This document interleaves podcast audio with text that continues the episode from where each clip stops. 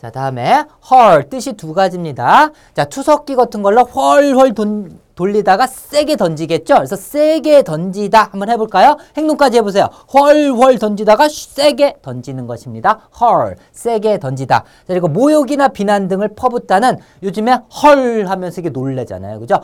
헐, 어떻게 저런 못된 놈이 다 있어? 헐 하면서 막 비난하듯이 그런 식으로 느낌을 넣어가지고 헐 이렇게 해보세요. 헐 하면 지금 뭐 하는 거예요? 비난하는 거예요. 그 사람을. 모욕하다. 알겠죠? 비난하다, 모욕하다, 비난 등을 퍼붓다. 그래서 세게 던지다 해서 말이나 폭언 등을 세게 던진다. 이렇게 해가지고 파생시켜서 암기해도 됩니다. 근데 헐 하면서 이렇게 하는 게 금방 더 떠오르겠죠? 헐. 세게 던지다, 모욕이나 비난 등을 퍼붓다. 헐.